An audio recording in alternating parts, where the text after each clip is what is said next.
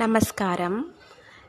இன்றைக்கி நான் உங்கள் கூட ஷேர் பண்ணிக்க போகிறது என்ன அப்படின்னா, எல்லோரும் சொல்லுவாங்க தெய்வ சக்தி இருக்குதா இல்லையா, நாம் இது செய்கிறோமே, கடவுள்கிட்ட இது போகுதா இல்லையான்னு. எனக்கு தெரிஞ்சவங்க ஒருத்தவங்க லைஃப்பில் நடந்த ஒரு சம்பவத்தை தான் நான் உங்கள் கூட ஷேர் பண்ணிக்கலாம்னு நினைக்கிறேன். அவங்க லைஃப்பில் என்ன அப்படின்னா, இந்த கோயம்புத்தூர் ஏரியாவில் திருவாதிரை நோன்பு அப்படின்னு சொல்லுவாங்க. அதாவது ஆருத்ரா தரிசனம் அன்னைக்கு இங்கெல்லாம் மாங்கல்ய நோன்பு அப்படின்னு பெண்கள் கடைப்பிடிக்கிறது வழக்கம். ஒரு பிரிவினருக்கு என்ன ஆயிருக்கு அப்படின்னா, சில பேர் அதிகாலையில் ஒரு 5 மணிக்குள்ளே அதை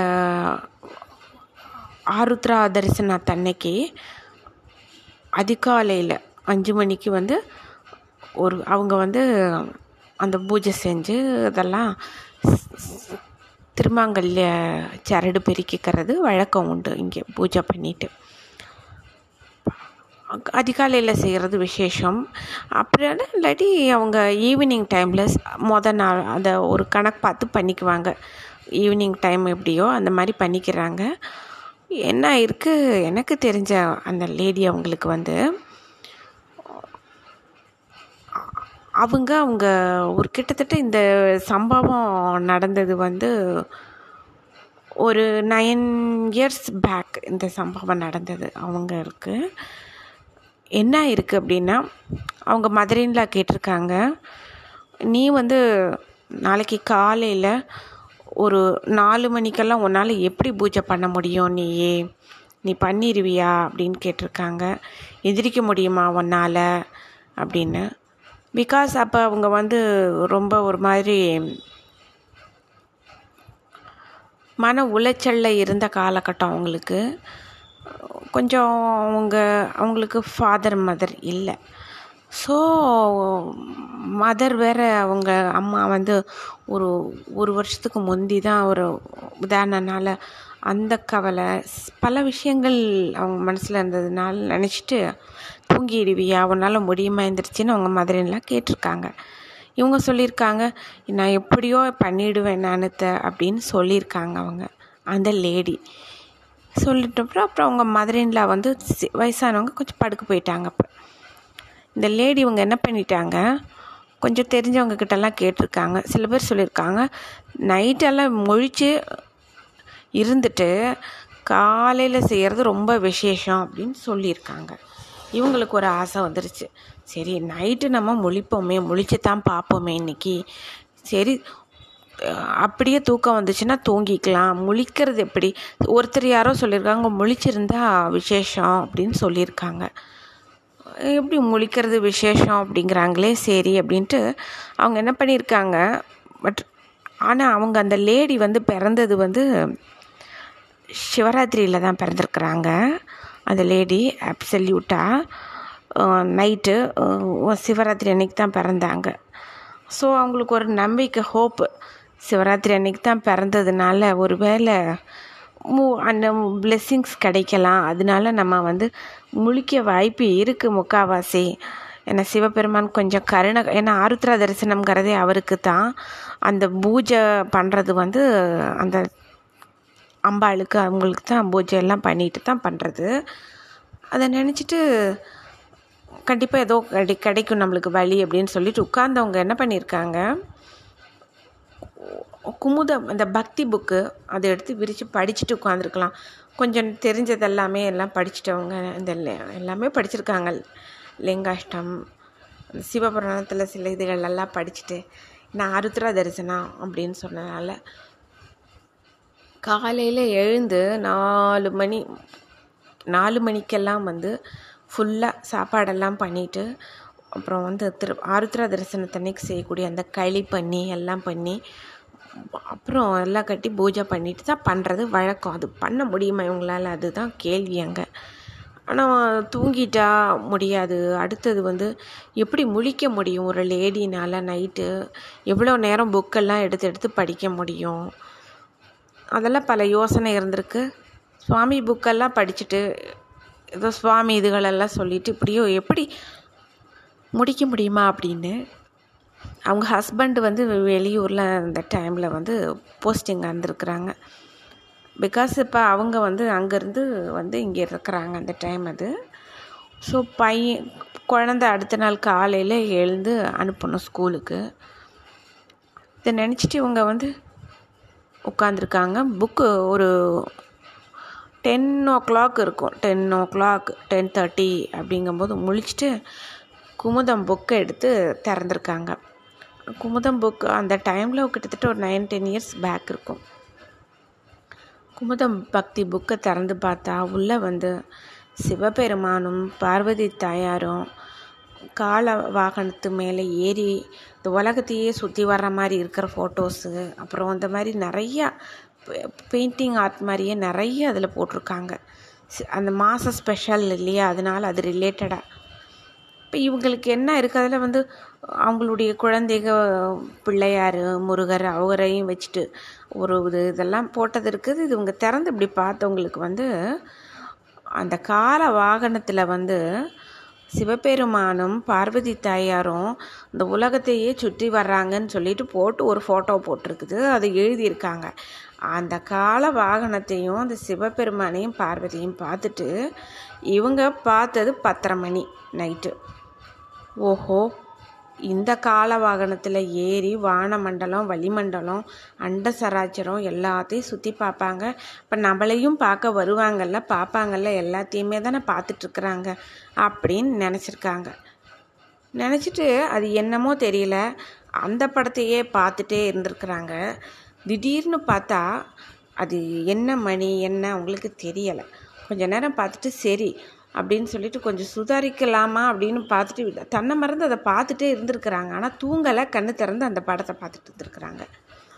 அப்போ என்ன ஆகுது, திடீர்னு பார்த்தா சேவல் கத்துற சத்தம் கேட்குது. சேவல் கத்துற சத்தம், அதுவும் இந்நேரம் 10:30 என்னன்னு தெரியலையே அப்படின்னு சொல்லிட்டு அவங்க வந்து டக்குன்னு பார்த்துருக்குறாங்க. பார்த்தா மணி வந்து 4:30. எப்படி 4:30 இருக்கும், இப்போ தானே 10:30 இந்த படம் பார்த்துட்டு சுற்றிட்டுருக்குறாங்க,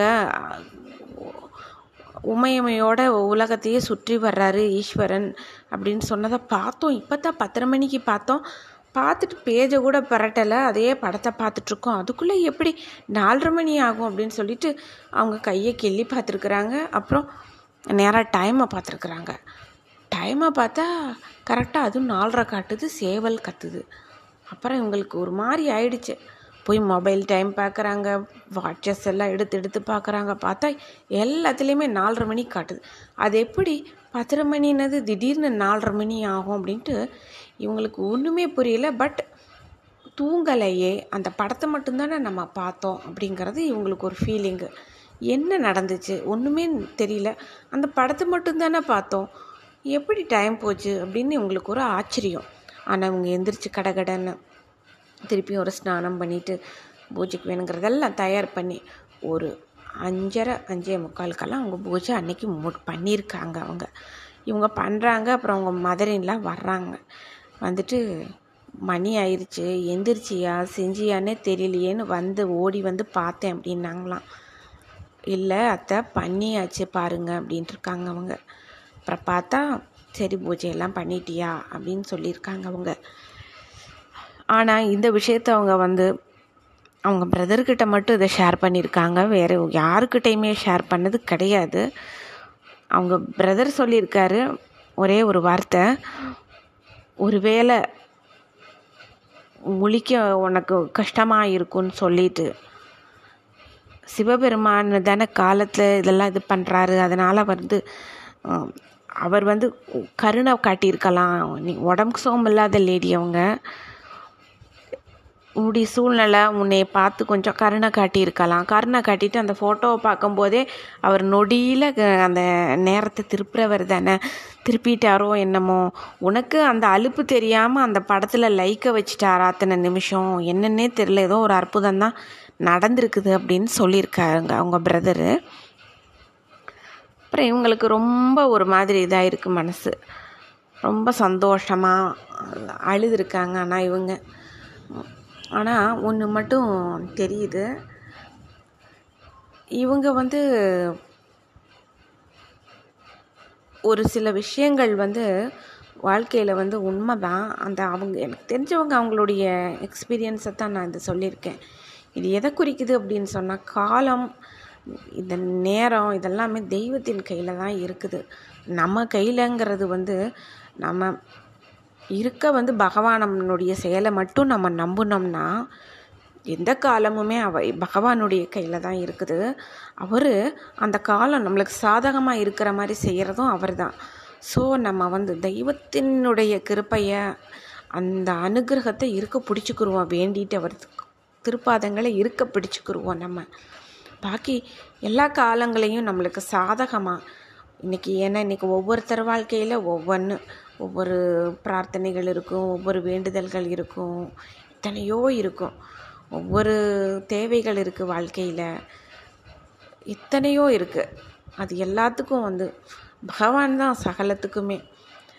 அது சொல்லுவாங்க இல்லையா, உண்ணும் சோறு பருகும் நீர் தின்னும் வெற்றிலை எல்லாம் கண்ணன் அப்படிங்கிற மாதிரி சகலமும் பகவான் தான். நம்மளுக்கு காலமும், அந்த காலமுமே வந்து அவர் தான், பகவான் தான். அவர் நினச்சாருன்னா எல்லாமே ஒரு நிமிஷம் ஒரு நொடி தான் உருவாக்குறது வைக்கிறது. எல்லாமே நம்மக்கிட்ட இருக்கக்கூடிய கஷ்டங்களை ஒரு நிமிஷத்தில் பொசுக்கிறதும் அவர் தான். அதே சமயம் நம்மளுக்கு வெற்றியையும் மகிழ்ச்சியையும் அவர் தரணும்னு நினச்சிட்டாருன்னா அதுவும் ஒரு நிமிஷம்தான். நம்ம வந்து செய்ய வேண்டியது அவரவர் திருப்பாதங்களை நம்பி இருக்க பிடிக்கணும். அதை வந்து பிரபத்தின்னு சொல்லுவாங்க. அதை பிரபத்திங்கிறது வந்து சரணாகதி. அந்த சரணாகதி செஞ்சவனுக்கு பேர் பிரபன்னன்னு பேர். அதை வந்து தமிழில் வந்து சரணாகதி அடைஞ்சவன் அவனுக்கு தான் பிரபன்னன்னு சொல்லுவாங்க சன்ஸ்கிருத்தில். நம்மளுக்கு வந்து இது வந்து காலங்கள் எல்லாமே இறைவன் கட்டுப்பாட்டில் தான் இருக்குது. இது ஷேர் பண்ணிக்கணும்னு நான் நினச்சேன். இன்றைக்கி ஏன் என் மனசில் இன்றைக்கி இதை ஷேர் பண்ணணும்னு தோணுச்சு, சொல்லணும்னு தோணுச்சுன்னு எனக்கு தெரியலை. ஏன் பகவான் சொல்ல வச்சாருன்னு தெரியல. இது ஒரு 9 years பேக் எனக்கு தெரிஞ்சவங்க லைஃப்பில் நடந்தது இது. ஐ திங்க் இந்த விஷயம் வந்து எனக்கு வந்து ரொம்ப ஆச்சரியமான ஒரு விஷயம் இது. வாழ்க்கையிலேயே கேட்டதில் அதை ஷேர் பண்ணிக்கிட்டேன் உங்கள் கூட. உங்களுக்கும் இது கண்டிப்பாக பிடிச்சிருக்கும், உங்களுக்கும் எல்லாம் ஒரு புது நம்பிக்கை வந்திருக்கும். Thank you so much.